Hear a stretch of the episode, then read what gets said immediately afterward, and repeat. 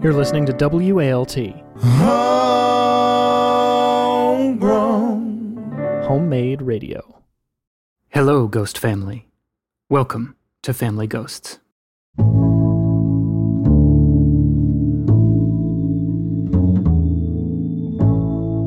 For the last two episodes, you've been hearing the story of my friend Jessie and her attempt to learn more about her Aunt Jessie, who she's named after. Aunt Jessie was killed in a car accident in 1985, before Jessie was born. And while Jessie's always had an amorphous sense of the significance of her aunt's death, her family never talked much about who Aunt Jessie was as a person. At least until the second episode of this series, when they opened up to Jessie about her Aunt Jessie's sense of humor, her rough and tumble teenage years, and their hopes and dreams for the life she might have had. But there was someone else that Jessie wanted to talk to. Someone she hoped might know more about Aunt Jessie's accident than anyone else, because he was in the car with her when it happened. Dan, thank you so much for doing this. Uh, no worries. it's funny too. Uh, my entire life, you've been Danny. so it's funny when you emailed and said, "Hi, this is Dan," and I was like, "Who's Dan?" Oh, right. You should call me Danny. I, Okay. In my, in my email world, I just nobody wants to talk to a 60 year old plumber named Danny. You know, so yeah. Danny was Aunt Jessie's boyfriend on and off, but he was also much more than that. As you're about to hear, Danny wasn't actually able to add all that much information about Aunt Jessie's death. But when it comes to her life and why it mattered, he had a lot to say. it makes me want to be a good person. I'm just gonna let you go with it. I'll answer whatever questions you want. I have. I, I think it'll be great. This is like a little vacation for me. If you guys want to talk about Jessica for another three or four hours, I can swing it.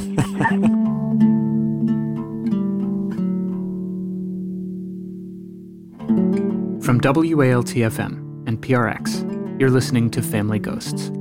I'm Sam Dingman, and this is the finale of our mini-series, The Namesake. Our story continues right after the break.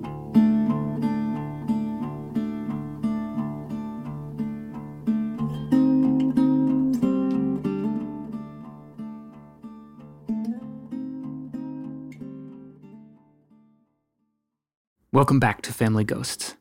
Now, before I play you Jesse's conversation with Danny, I have to tell you something, which is that the audio on Danny's phone line is a little crunchy.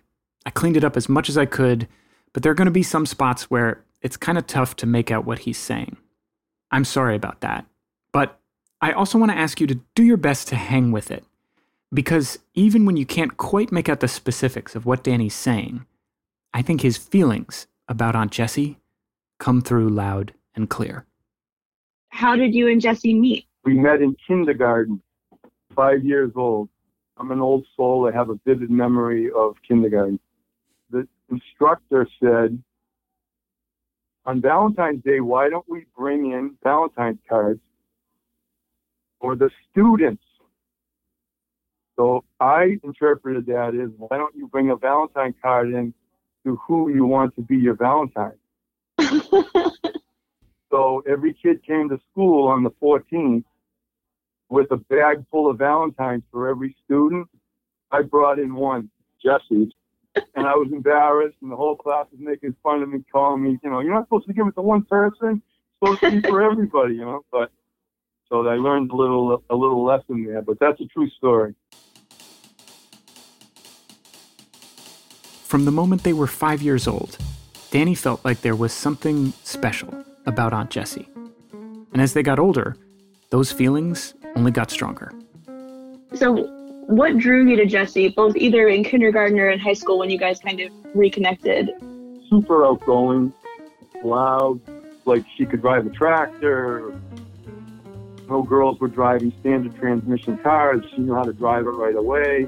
Making smoking a cigarette look really cool because she enjoyed that cigarette like it was a trip to the Bahamas. Like, why wouldn't you want to have a cigarette?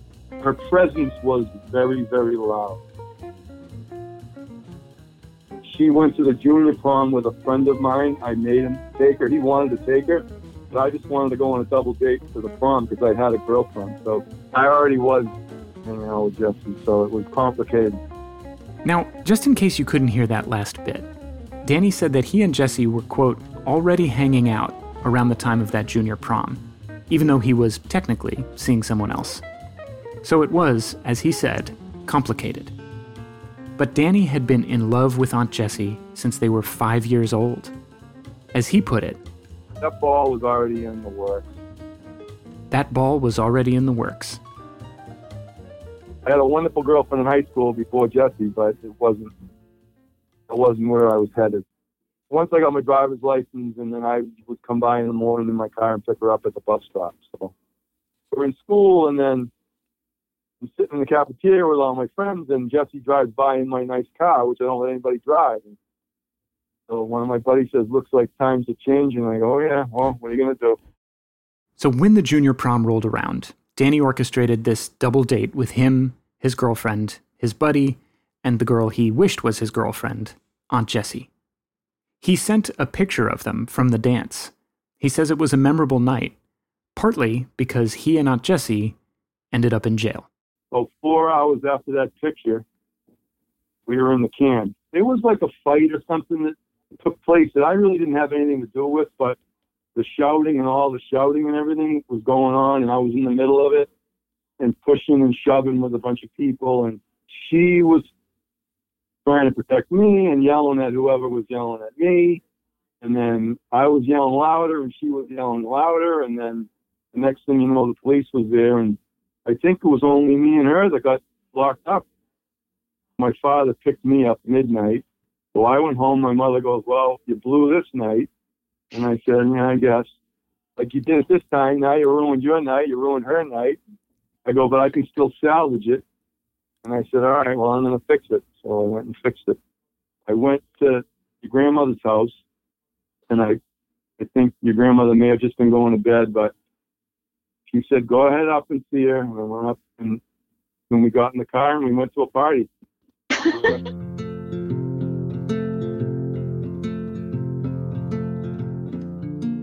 and shortly after that, we started going out. She was a spirit, you know, and she got into trouble, and we all got into trouble. And in the grand scheme of things, it was harmless. As the years passed, Danny and Aunt Jessie got in and out of trouble and in and out of a romantic partnership. But they never stopped hanging out. They smoked more cigarettes and rode around on tractors, and most of all, they just talked for hours at a time. Danny told us about this one time when Aunt Jessie got the flu, and he went over to her house every night for a week just to hang out. Like four hours a night for the week that she was sick every night. After high school, Jesse moved away and Danny stayed in Carlisle, Massachusetts. But their conversations didn't stop. They just evolved. You know, as an adult, when we, we got older and we had conversations about real things, I mean, that's a whole nother, that's a whole nother avenue. What do what do you mean conversations about real things? Eliminating negatives in life and creating positives. And, you know, when you're no longer 21, 22, you know, you start thinking about other options. And she had a lot of options. She, she was engaged to somebody for a period of time and that engagement was called off and I don't really, I, I, I kind of know why, but I, I don't know enough about the situation to even comment on it, you know. She used to say, when she called, she would say, "My father said I should be calling you today." So we'd get a conversation going and go out. When they couldn't talk in person or on the phone, they wrote letters to each other. Lots of them. I think there's almost 70, and, and I don't even know how I have them, but but I read them all. I read one letter and it said, you know, July 6th of 1984. So this is, you know, less than a year before she passed away. Dear Danny, how are you? Question mark. I'm fine. I miss you though. I'm working as a nurse's aide in a nursing home. There is no air conditioning and it gets hot as hell up here. It's not bad for the patients because they just sit around all day. but when we're working, we sweat our asses off. So how's life? Anything interesting happening? Any good parties? Anything interesting? I'd like to come down for a couple of days sometime. Well, anyways, I don't have a whole lot to say because I haven't been doing a whole lot. It's been pretty quiet up here. Uh, this is a stupid, boring letter. I just realized. But what the fuck? I want to know how you are. Do me a favor, be nice, and write me back or call. I miss your dumb face. Okay. I, miss your dumb call- face. like that. I probably called her like 15 minutes after I read the letter. So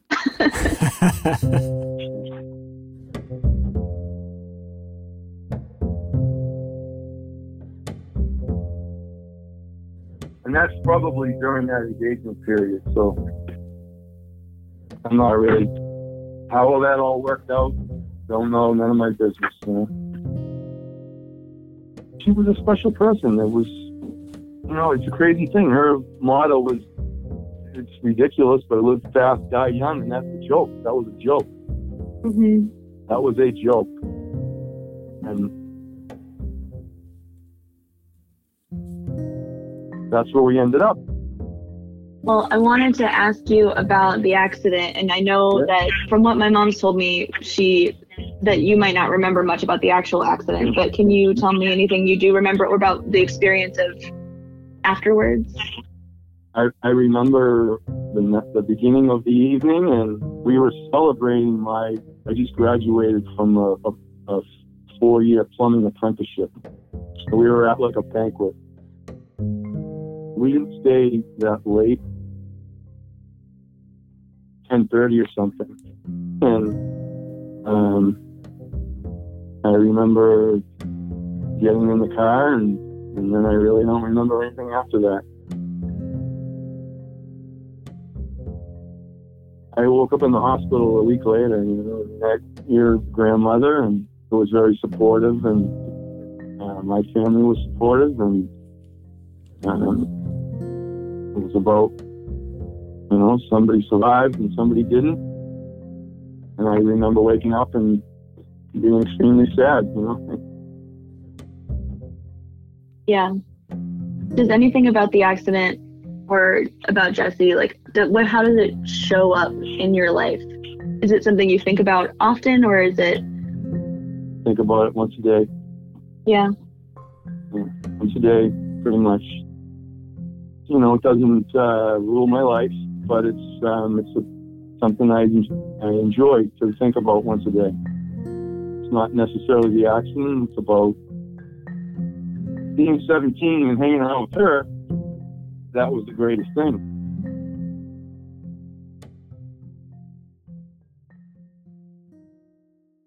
I think when you have a tragedy, when when you're young like that, probably made me a better person because I I had something to dwell on that uh, the need for immediate gratification dissolved because I had lost, right?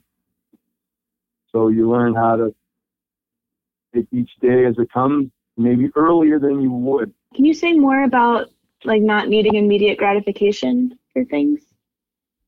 you know, when you're when you're 23 years old, going to be 24, and you start making money, you want to do this, you want to buy that, you want to um, go here, do this, do that, and then all of a sudden you realize, well, maybe that's not that important because you know there's stuff happening here that you should be enjoying that are so simple, you know. And I think that's like probably the biggest takeaway I can tell you. But, but my only question for you is like, this is we're using the word ghost. So what is? Do you do you dwell on this? Do you have a ghost with this? Well, I think Sam and I have talked about this a little, and so it's been on my mind a lot recently. Um, I think I've always been a very uh, sensitive person, and you know, it just like my mom would get so sad. Sorry. Mhm. she would just talk about Jessie and she obviously loved her so much and that she missed her so much. And there's something about it that, that made me never want to make my mom sad like that. So I think there are certain things that I know about Jesse that I've always kind of pushed away from because from the stories my mom told me, it was very clear that Jesse was not afraid of breaking rules. And I think there was, I think from a very young age, there's been this connection in my brain that if you act like Jessie, you might end up like Jessie. If I'm too much like her, will I also die in a tragic car accident?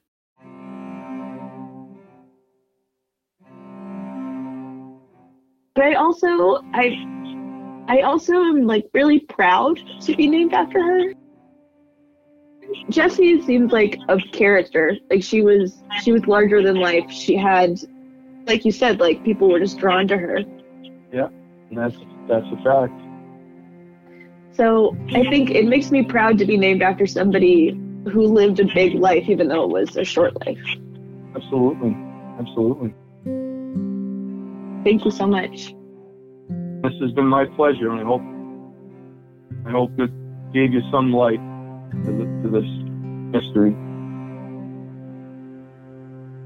As we were getting off the line with Danny, he told Jesse he wanted to stay in touch. But what I will do, Jesse, if it's all right with you, is that from time to time I'll shoot you a text. You know, if I find something that I want to share, you know. Yeah, I would love that. Thank you. And that way you can have a little of the ghost. But he did more than just text. So Danny emailed me after our interview and asked me if I wanted something that he had of hers. And I said, yes, of course. And so he sent it to me. Family Ghosts will continue in a moment.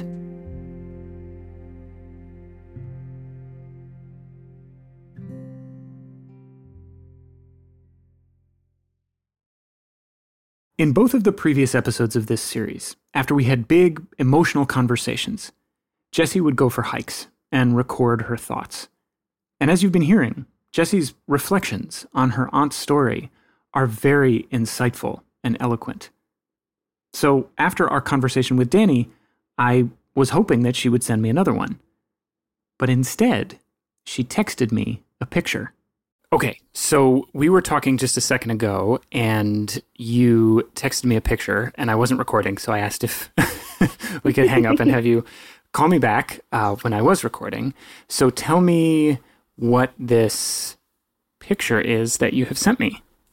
So it's a little boat, fits in the palm of my hand, very light wooden blue boat with a yellow interior. So Danny emailed me after our interview and asked me if I wanted something that he had of hers. And I said, yes, of course. And so he sent it to me. It, it had a letter with it. Jesse, this is such a small item, but I saved this all these years. We used to make little boats and have races in a little stream behind your grandfather's barn. We would run along the stream and direct the boats with sticks. Jessie would always win. She made the best boats. We were still doing it in our 20s. She wanted me to win once, so she made my boat, and this is it. Happy to share it with you. With a smiley face, Danny. So, what did you feel like? I mean, what, what feelings came up for you when you got this in the mail and opened it up and, and touched it and then read the letter? oh it made me so emotional i i find it so sweet to think of i also love that she's like well i'm better at making boats than you so if you want to win i should probably make your boat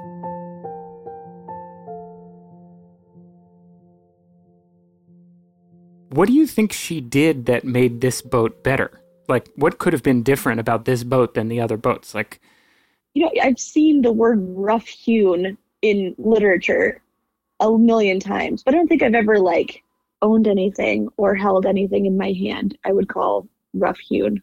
And this feels like that. Like it's smooth on the outside, but it also feels like whittled. It doesn't feel like it's not smooth all the way around. Yeah, yeah. I, I am now going to say the most Sam thing of all time, so please feel free to tell me to cool it. But um, it also strikes me the way that you characterized this little boat is almost exactly the way people characterized Jesse. Rough hewn, not the smoothest, but somehow able to move forward in spite of people's expectations of it. And um, I mean, that just tracks to me so closely with the way that others in your family talked about her. And it also lines up so beautifully, I think, with the conversation we had with Danny, where he didn't see her that way. He saw her as the best. Yeah, it does feel like metaphorically resonant with what I know about her. Mm-hmm. I feel really lucky that Danny is Danny, which Yeah. it's interesting to me, like knowing how the rest of my mom's family is, that Jesse was drawn to Danny, who is clearly like very in touch with his emotions and Mhm. sentimental and nostalgic. I just, I'm really grateful that he exists because it feels like the, the kind of things I wanted to hear about her. Yeah. I Mhm. heard the most from him.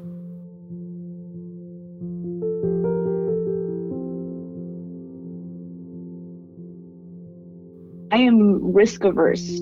Without prodding, I'm not going to make risky decisions. Like we had the, we talked about the bus, and that was something that without my ex Teddy's like follow through, I probably never would have done anything about it. Uh, I might have daydreamed about it, but then it took somebody else with like the will to actually make something happen Mm-hmm. for me to do it. Yeah. I think I just get nervous or I get scared and I just can't I like I don't get that impression from the stories we've heard about Jessie. I don't get the impression that she had that that approach to life. And that's something I would that inspires me that I would like to be more a part of my life. That kind of well, it may not work, but I'll give it a try. It also like the idea of a cheerful little boat Mhm. going down a stream is it's a nice image to have of my aunt.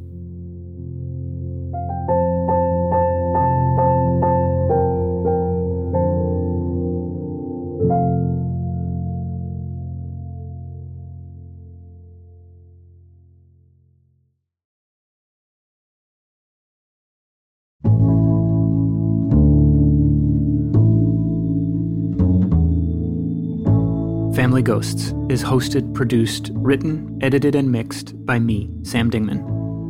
My deepest gratitude to my friend, Jesse Pasquarelli, for sharing this story with us.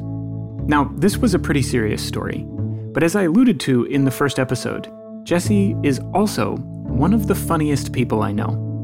And if you ever find yourself in Austin, Texas, you should look up one of her improv comedy shows. She also teaches improv comedy there at a wonderful theater and school called The Hideout. Just in case you're in the area and in the market, I'll post a link in the show notes. I'll also post a picture of Aunt Jessie's boat on our Instagram, which you can find at FamGho Show. That's F A M G H O Show. Our show art is by Teddy Blanks, and our theme song is by Louis Scara. We use incidental music from Blue Dot Sessions and Epidemic Sound. This episode was made possible in part by the Kindred Spirits, our community of supporters on Patreon. For just $5 a month, Kindred Spirits hear all of our episodes ad free and get exclusive bonus content you won't hear anywhere else.